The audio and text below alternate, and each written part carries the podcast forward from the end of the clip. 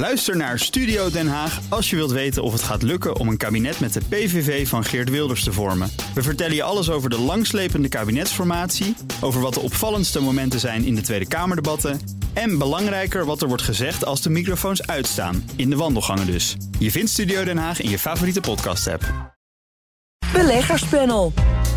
Chipproducent Nvidia wist de toch al torenhoge verwachtingen omtrent zijn kwartaalcijfers te overtreffen. En komen er binnenkort twee nieuwe miljardennoteringen aan.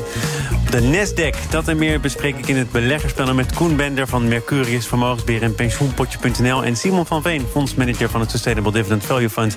Welkom heren. En jullie zijn hier bepaald niet voor het eerst. Koen zelfs voor de tweede keer vandaag. Wat is jouw laatste transactie, Koen? Beetje herbalanceren, Thomas. Eh, Beetje heel veel spannend maken. Maar het was op zich nu wel weer een, eh, een heel aardig eh, gevolg. De, de, nou ja, aandelen die het heel erg goed gedaan hadden in de periode hiervoor... die doen het juist in deze maand minder. En... ehm, ja, als je dat zelf moet gaan verzinnen, dan denk je eigenlijk van nou, ze zullen nog wel doorstijgen. maar doordat we die discipline erin hebben, dat het gewoon eens in de zoveel tijd, eh, eens in de drie maanden doen we dat eh, in bepaalde portefeuilles en bij pensioenpotje eens in de maand.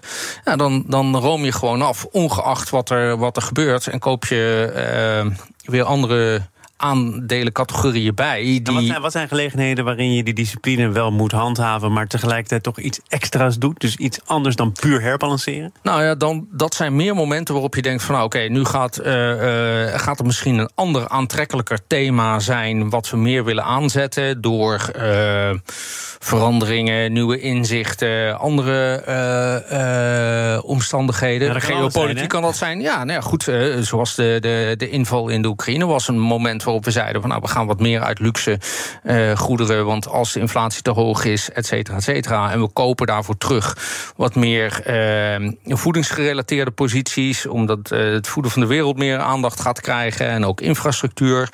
Nou ja, dat zijn momenten waarop je zo'n her- meer strategisch verandert. Maar dit is gewoon, ja, discipline is juist iets wat je dus elke keer doet, no matter what. Simon, jouw laatste transactie. Ja, dat is ehm, een, een eh, verzekeraar. Ehm, wij hebben eh, Admiral gekocht. Dat is een ah ja, verzekeraar, Britse verzekeraar. Motorrijtuigen met name, ook wel wat andere dingen. Maar alles in de schadehoek. en eh, het leuke is zeg maar, dat je die premieontwikkelingen ehm, van de markt... die kan je, die kan je volgen. En eh, over het tweede kwartaal, jaar op jaar... bleek dat de premies voor, voor autoverzekeringen 40% gestegen waren het afgelopen jaar. Ja, dat En- komt door corona natuurlijk. ja, dat, dat komt omdat we allemaal weer meer zijn gaan rijden. En omdat autoschades duurder zijn geworden om die te repareren. Ehm, maar die zijn geen 40% duurder geworden. Die zijn nou, pak een beetje 20% duurder geworden. En, en eh, ja, de, de rest heeft de verzekeraar toch nodig zeg maar, om een beetje de achterstand van het afgelopen jaar in te Ik lopen. zou als klant van die verzekeraar toch nog eens even goed nadenken. Ja, nou, het is, dit is een marktgemiddelde. Hè? Dus dit is marktgemiddelde van alle verzekeraars in de, in de UK. 40% stijging. Ja, ja, ja. ja. Eh, en dat was voor ons aanleiding om wat, eh, wat van die aandelen Admiral te kopen. En inmiddels hebben ze ook de halfjaarcijfers gepubliceerd. En daaruit bleek nou, 20% omzetstijging. Dat komt natuurlijk omdat niet iedereen op hetzelfde moment zijn- polis verlengt. Hè. Dat doe je één keer per jaar voor een jaar. Ehm, dus in de loop van de komende kwartalen zullen meer en meer mensen die hogere premies moeten gaan betalen. Dus dat positieve effect op de cijfers, dat zal ook nog een aantal kwartalen aan, eh, aanhouden. Dus wij verwachten ook ja, verdere koersstijging van dit aandeel. Zou- Zouden verzekeraars, en dat kwam eerder in deze uitzending al kort aan de orde, ook steeds beter kunnen inschatten wat zij aan schadeposten moeten uitkeren, waar ze in het geval van NN wel of niet Ja. eh, de portemonnee trekken, Ja, afhankelijk van wat waar staat of de risico's die mensen bereid zijn te nemen? Zeker op het gebied van eh autoverzekeringen als voorbeeld. Hè, daar, daar worden verzekeraars steeds eh, beter in het voorspellen van potentiële schades die jij als, als bestuurder gaat maken. En dat is afhankelijk van waar je woont en je leeftijd en je rijgedrag. En, en ze hebben ook in de UK krijg je een korting als je dus zeg maar zo'n kastje in je auto laat monteren wat je rijgedrag monitort. Wat, wat vervolgens op basis van dat rijgedrag je, je, je premies voor het volgende jaar zeg maar voorspelt. Ehm, dus dus door al dat soort dingen Ehm, ja, zijn verzekeraars absoluut veel beter in, staat om de echte risico's te voorspellen en de juiste premie eh, te vragen. We gaan naar beursintroducties in de Verenigde Staten. Ligt op een laag pijl, het laagste pijl sinds de financiële crisis. Maar de markt voor beursintroducties lijkt langzaamaan weer tot leven te komen... met de aangekondigde miljardenbeursgangen van het Britse chipbedrijf ARM Holdings... en de Amerikaanse boodschappenbezorger Instacart. Eh, staat de dijk op doorbreken, Koen? Want het gebeurt natuurlijk eigenlijk heel erg weinig. Eh, we hadden gisteren, nee, vorige week meen ik, ook al kort contact over ARM Holdings. Zij zijn nou, als dat slaagt, dan denk ik dat er meer volgen.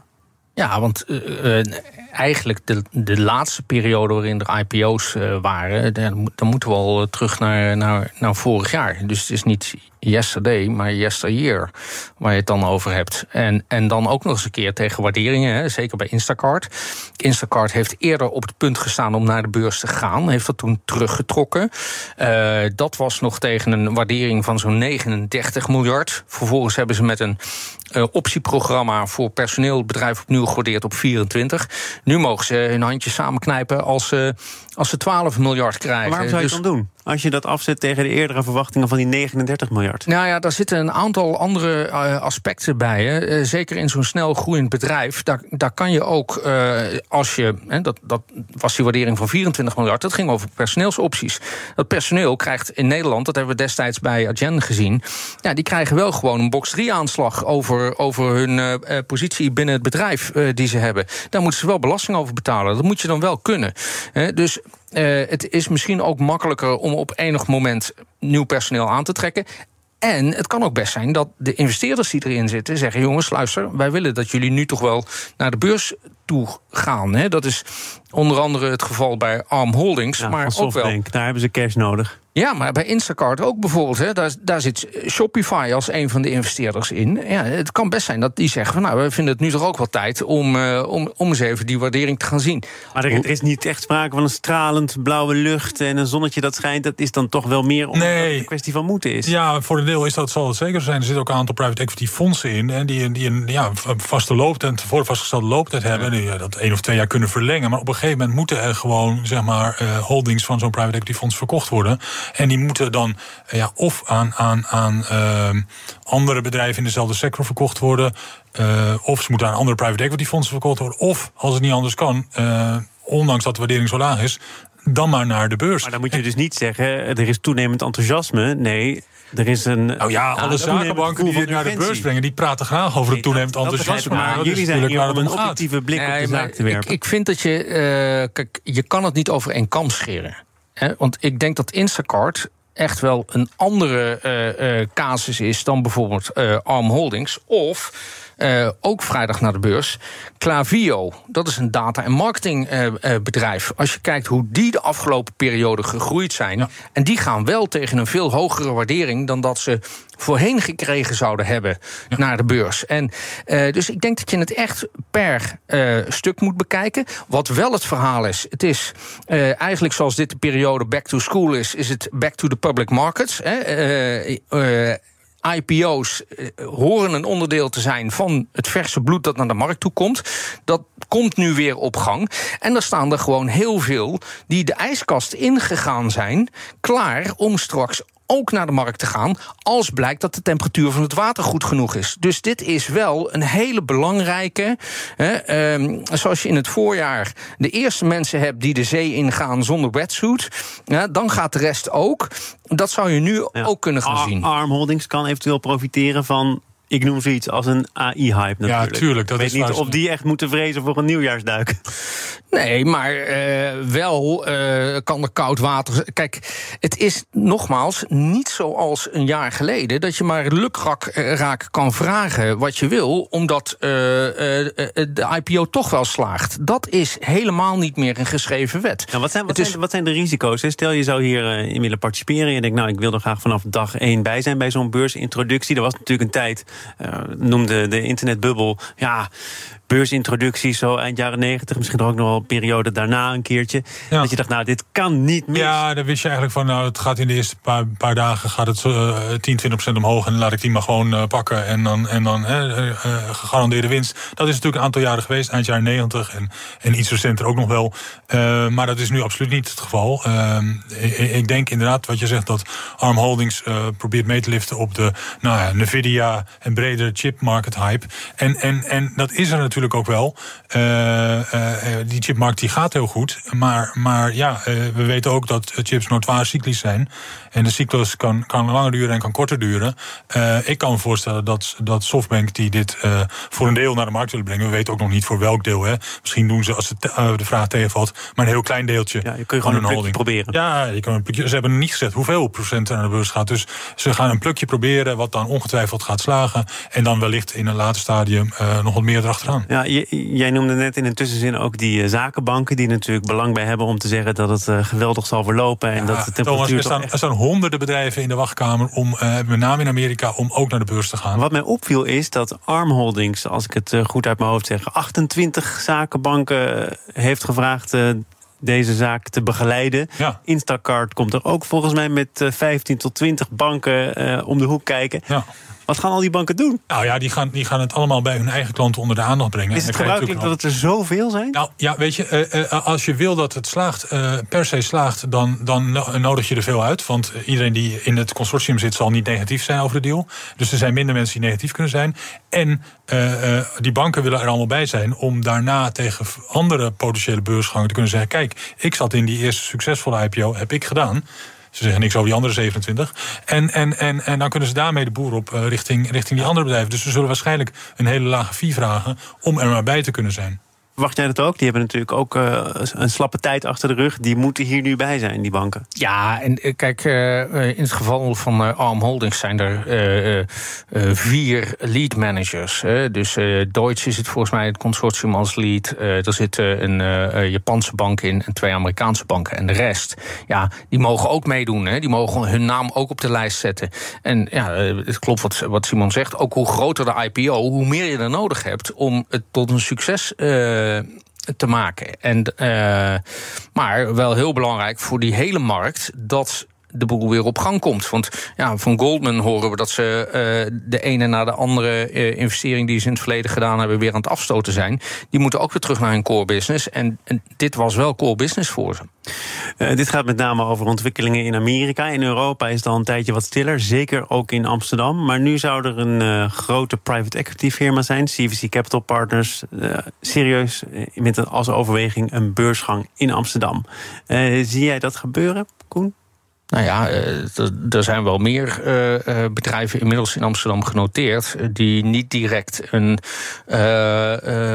Los van de nationaliteit van hun CEO. Nederlandse link hebben.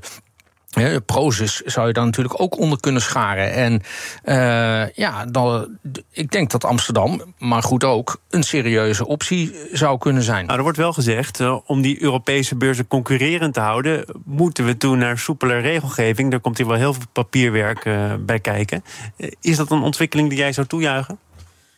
Nou ja, uh, wat je ziet is natuurlijk dat, dat bedrijven die naar de beurs willen, die kiezen voor een beurs waar dat het makkelijkste is. Uh, dus dus uh, om, om als enige zeg maar, voor hele strenge regelgeving te gaan, ja, dat, dat, dat helpt natuurlijk niet. Dan los je het probleem niet op. Maar als belegger wil je natuurlijk wel dat er van tevoren ehm, ja, goed naar gekeken wordt en dat het bedrijf aan bepaalde minimumeisen voldoet. Ehm, en uiteindelijk moet je natuurlijk ook zelf je huiswerk blijven doen. Dat, dat sowieso. We gaan naar deel 2 van het panel. BNR Nieuwsradio. Zaken doen. Thomas van Zeil. Nvidia heeft de hoge verwachtingen omtrent de kwartaalcijfers weten te overtreffen. En dat was vooral te danken aan de immense vraag naar processoren van het bedrijf. Want die processoren die eh, spelen een essentiële rol in de kunstmatige intelligentie. Eh, en het is wel even goed om de geschiedenis erbij te pakken. Hè. Een paar maanden geleden kwam Nvidia met de verwachting uh, dat het nog wel eens heel veel meer zou zijn dan waar rekening mee werd gehouden. Dat leidde tot die enorme stijging van de koers. Ja. En in de slipstream van Nvidia gold dat ook voor andere bedrijven die in die branche, in die sector actief zijn. En dan nog kom je nu met cijfers die laten zien dat er ruim 2 miljard meer omzet is gerealiseerd dan waar analisten sindsdien en Nvidia zelf ook rekening mee hielden. Ja. Uh, is dat nou uh, ja, willens en wetens toch nog weer over die lat willen springen? Ja, nou ja, het, het, het, ook, uh, ik, ik was uh, na de eerste kwartaal was ik toevallig ook hier inderdaad. En toen ging het ik ook over een video. dag van gisteren. Dat dacht ik al 30 mei. En uh, toen ging het ook over een video. En toen hadden we ongeveer ja, deze, dezezelfde vraag. Van goh, ze hebben het wel heel goed gedaan. Is dat nu uh, expres of niet. Nou ja, ik denk ook dat het een teken is dat het gewoon moeilijk te voorspellen is. Uh, zelfs voor het bedrijf zelf uh, is het moeilijk te voorspellen op iets meer dan een paar maanden vooruit hoeveel omzet ze zullen doen. En nu hebben ze dan voor de eerste voorspelling voor het derde kwartaal gegeven. Ja. En dan zijn we eind augustus, dus is eigenlijk nog maar een maand te gaan in het derde kwartaal. En dat is dan 16 miljard. En dat is ietsje meer nog dan wat analisten dachten dat het zou zijn. Dus, dus dat is mede reden om de koers om weer wat verder omhoog te gaan. nee, het is gewoon heel moeilijk in die chipmarkt om, om te voorspellen hoeveel, hoeveel orders je ja, binnen zal krijgen per kwartaal. En tot nu toe zijn het aangename verrassingen. Ja, als je zegt het is allemaal absoluut. onzeker, dan kan het ook een keertje een andere kant op nou ja, maar daar lijkt volgens nog geen sprake nee, van. Nee, nu, nu niet, maar dat gaat natuurlijk wel gebeuren. De vorige hype, als ik zo even mag noemen, in Nvidia-aandelen was natuurlijk door de bitcoin boom. Uh, omdat uh, ja, die, die, die chips van Nvidia die, die uh, werken heel goed voor het minen van bitcoin. Maar bitcoin, daar moest je een beetje in geloven. Hè? Dit lijkt toch wat nou, structureler van ja, aard te zijn, nou, ja, dat, dat, dat, dat, is waar. maar daar waar de, de vergelijking, de overeenkomst is... dat er ook heel veel vraag was... omdat heel veel partijen ineens bitcoin gingen mijnen... en daar die chips voor nodig hadden. En nu zijn ja, heel veel partijen hun... hun, hun uh, systemen klaar aan het maken voor artificial intelligence, om daarmee aan de slag te gaan. En, en dat betekent dat ze nu liever vandaag dan, dan morgen die chips nodig hebben en nu die orders doen. Uh, en dat kan best nog een paar kwartalen doorgaan. Is dat niet ook het gevaar dat je toch die productie moet uh, bijbenen? Ja, dat, dat is een gevaar. Kijk, de koers van Nvidia is, is verdubbeld. Hè, uh, naar 200% stijging. Dus dat is meer dan, dan, dan verdubbeld. In een jaar tijd. En dan zegt, nou, year to date. Dus uh, dan, dan roept iedereen van ja, ja, het aandeel is gigantisch duur geworden. Maar ja, uh, het is koers-winst verhouding. Dus als de winst ook verdubbelt, en dat is wat ze gezegd hebben... in het derde kwartaal groeien we ook de winst met, wat is het, 190 procent... ja, dan is dus in pr principe het aandeel qua koers-winstverhouding dan weer terug op het jaar uh, hiervoor. En het knappe is dat ze dus met 50, 100 procent groei door kunnen gaan. Waar ligt de grens qua productiecapaciteit? En waar ligt ook de grens met de vraag? Wat we wel zien in de markt is dat onder andere OpenAI nu een business variant gaat uitrollen voor ChatGPT. Daar zijn die zware chips voor nodig. Uh, maar we horen het ook bij andere bedrijven. We hadden het net, Thomas, over NN en de manier waarop zij uh, ChatGTP gebruiken in hun callcenters. Nou, daar zullen ze misschien niet NVIDIA-chips voor nodig hebben. Maar als ze dadelijk een avatar van Thomas neer gaan zetten om uh, te vertellen waarom je een pensioenpotje moet hebben, ja, dan, dan heb je de kans dat daar wel hele zware chips voor nodig zijn om jou na te doen. variant hebben, want dat zou ik natuurlijk nooit uit mijn mond laten komen. Ik zal je zo meteen wel keurig afkondigen hoor, Koen. Oh. Um, maar, maar er is natuurlijk altijd de vraag in hoeverre je hier ook werkelijk business van kunt maken. ChatGPT noemde je net. Iedereen uh, die kan ademen heeft inmiddels geprobeerd. Ja, uh, wat kijk, kan ik daarmee? Is het een beetje geklooid? En wanneer ga je daar kijk, echt munt uitslaan? Ja, maar dat is dus het hele verhaal. De, het carnaval van artificial intelligence, wat nu op de beurs gaande is daar uh, is uh, uh, Nvidia toch wel prins carnaval van. Want dat zijn de jongens die echt de omzet en echt de harde munten eruit halen. Bij Microsoft via OpenAI is het nog een belofte. Het is nog maar een procent van hun omzet en het moet nog gaan groeien. Terwijl die koers er al op vooruit gelopen is. We weten dat sommige auto's, laten we het niet over Elon hebben, maar er zijn autofabrikanten die zelfrijdende techniek hebben. Daar hebben ze ook zware chips voor nodig. Maar die, die abonnementen worden nog niet uitgerold omdat het nog niet goedgekeurd is. Dus er zijn er heel veel die staan klaar om mee te gaan doen in de Polonaise. Maar Nvidia is echt wel de cheerleader, de prins carnaval van het uh, artificial intelligence gebeuren. En ze hebben daar geld zat. Ze gaan nu voor 25 miljard dollar eigen aandelen inkopen wordt vaak gebruikt om de koers een beetje te stutten. Tenminste, zover rijkt mijn kennis. Is dat nou nodig, Simon? Nou, dat lijkt op dit moment niet echt nodig. Maar ja, je, je, je weet dat natuurlijk achteraf was. Als we dit in een jaar tijd uitvoeren... dan kunnen we volgend jaar kijken of dat nou een slimme timing was of niet. Maar vind je, vind je, je zegt ik kan er nu niks over zeggen. Ja, het, het, lijkt niet per se noodzakelijk. Helemaal niet. Nee, ze weten niet wat ze met, met hun geld moeten. En, en, en aandeelhouders willen dan graag een aandeleninkoopprogramma. Beetje slapjes toch, Koen? Ik ken jou als, als tegenstander van dit soort bewegingen... als je dus echt van gekkigheid niet meer weet wat je er anders mee moet. Ja, nou ja, als, je, als je geen mogelijkheden hebt om nu uh, uh, te zeggen... we gaan, uh, we gaan zinvolle investeringen doen... ja, geef het dan inderdaad maar terug aan je aandeelhouders. Maar die 25 miljard is 2% van de market cap. Hè? Dus de... ja, over, overigens, inmiddels begint dat wel in een ander daglicht te staan... want ze kunnen natuurlijk wel weer rente gaan krijgen... over de, de cashposities die ze hebben. Maar ja, dat levert ook weer andere van de winnaars naar de verliezers hebben we iets minder tijd voor. Maar ja, dat is dan helemaal het lot van Evergrande. Want na bijna anderhalf jaar tijd is gisteren de handel in het aandeel weer hervat op de beurs in Hongkong. Werd niet bepaald een warm onthaal. De koers dook met 87% eh, omlaag.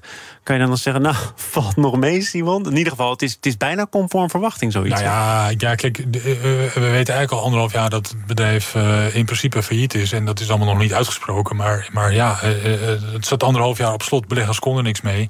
Um, moesten, ja, er moesten jaarrekeningen worden gepubliceerd. Dat ja, dus dat was de reden waarom de handel stilgelegd was. Nou, die, die, die zijn er nu gekomen en daarom is de handel weer hervat. En dat moest ook wel, want, want anders als je anderhalf jaar lang stil ligt in Hongkong... dan word je uit de notering genomen, wilden ze ook niet. Uh, ja, al die beleggers die er eigenlijk uit wilden, maar niet konden... die zijn nu uh, in, in, in een paar dagen tijd eruit gestapt. En dan is dit wat de koers doet. Het is natuurlijk niet gek, want, want ja... Waarschijnlijk zijn de aandelen nul waard. Dus als nou, het idee was wel dat er volgens mij, zeker in die laatste weken en dagen, gewerkt werd aan een soort saneringsplan. Uh, ook een plan om uh, nieuwere, langere obligaties uit te geven. Uh, waardoor je dan, ja, klinkt een beetje vreemd, maar op adem zou kunnen komen. Um, maar er, dat zou nog in stemming gebracht moeten worden met de huidige obligatiehouders. Dat is niet gebeurd. Dat is niet per se. Nou ja, kijk, bij zo'n sanering weet je één ding zeker: dat de aandeelhouders daar niet veel van overhouden. Hè. Dus het kan zijn dat de obligatiehouders een deel van hun geld terugzien. Uh, of, of, of en in de vorm van zeg maar, nieuwe uh, effecten, aandelen, dan wel obligaties in het nieuwe bedrijf.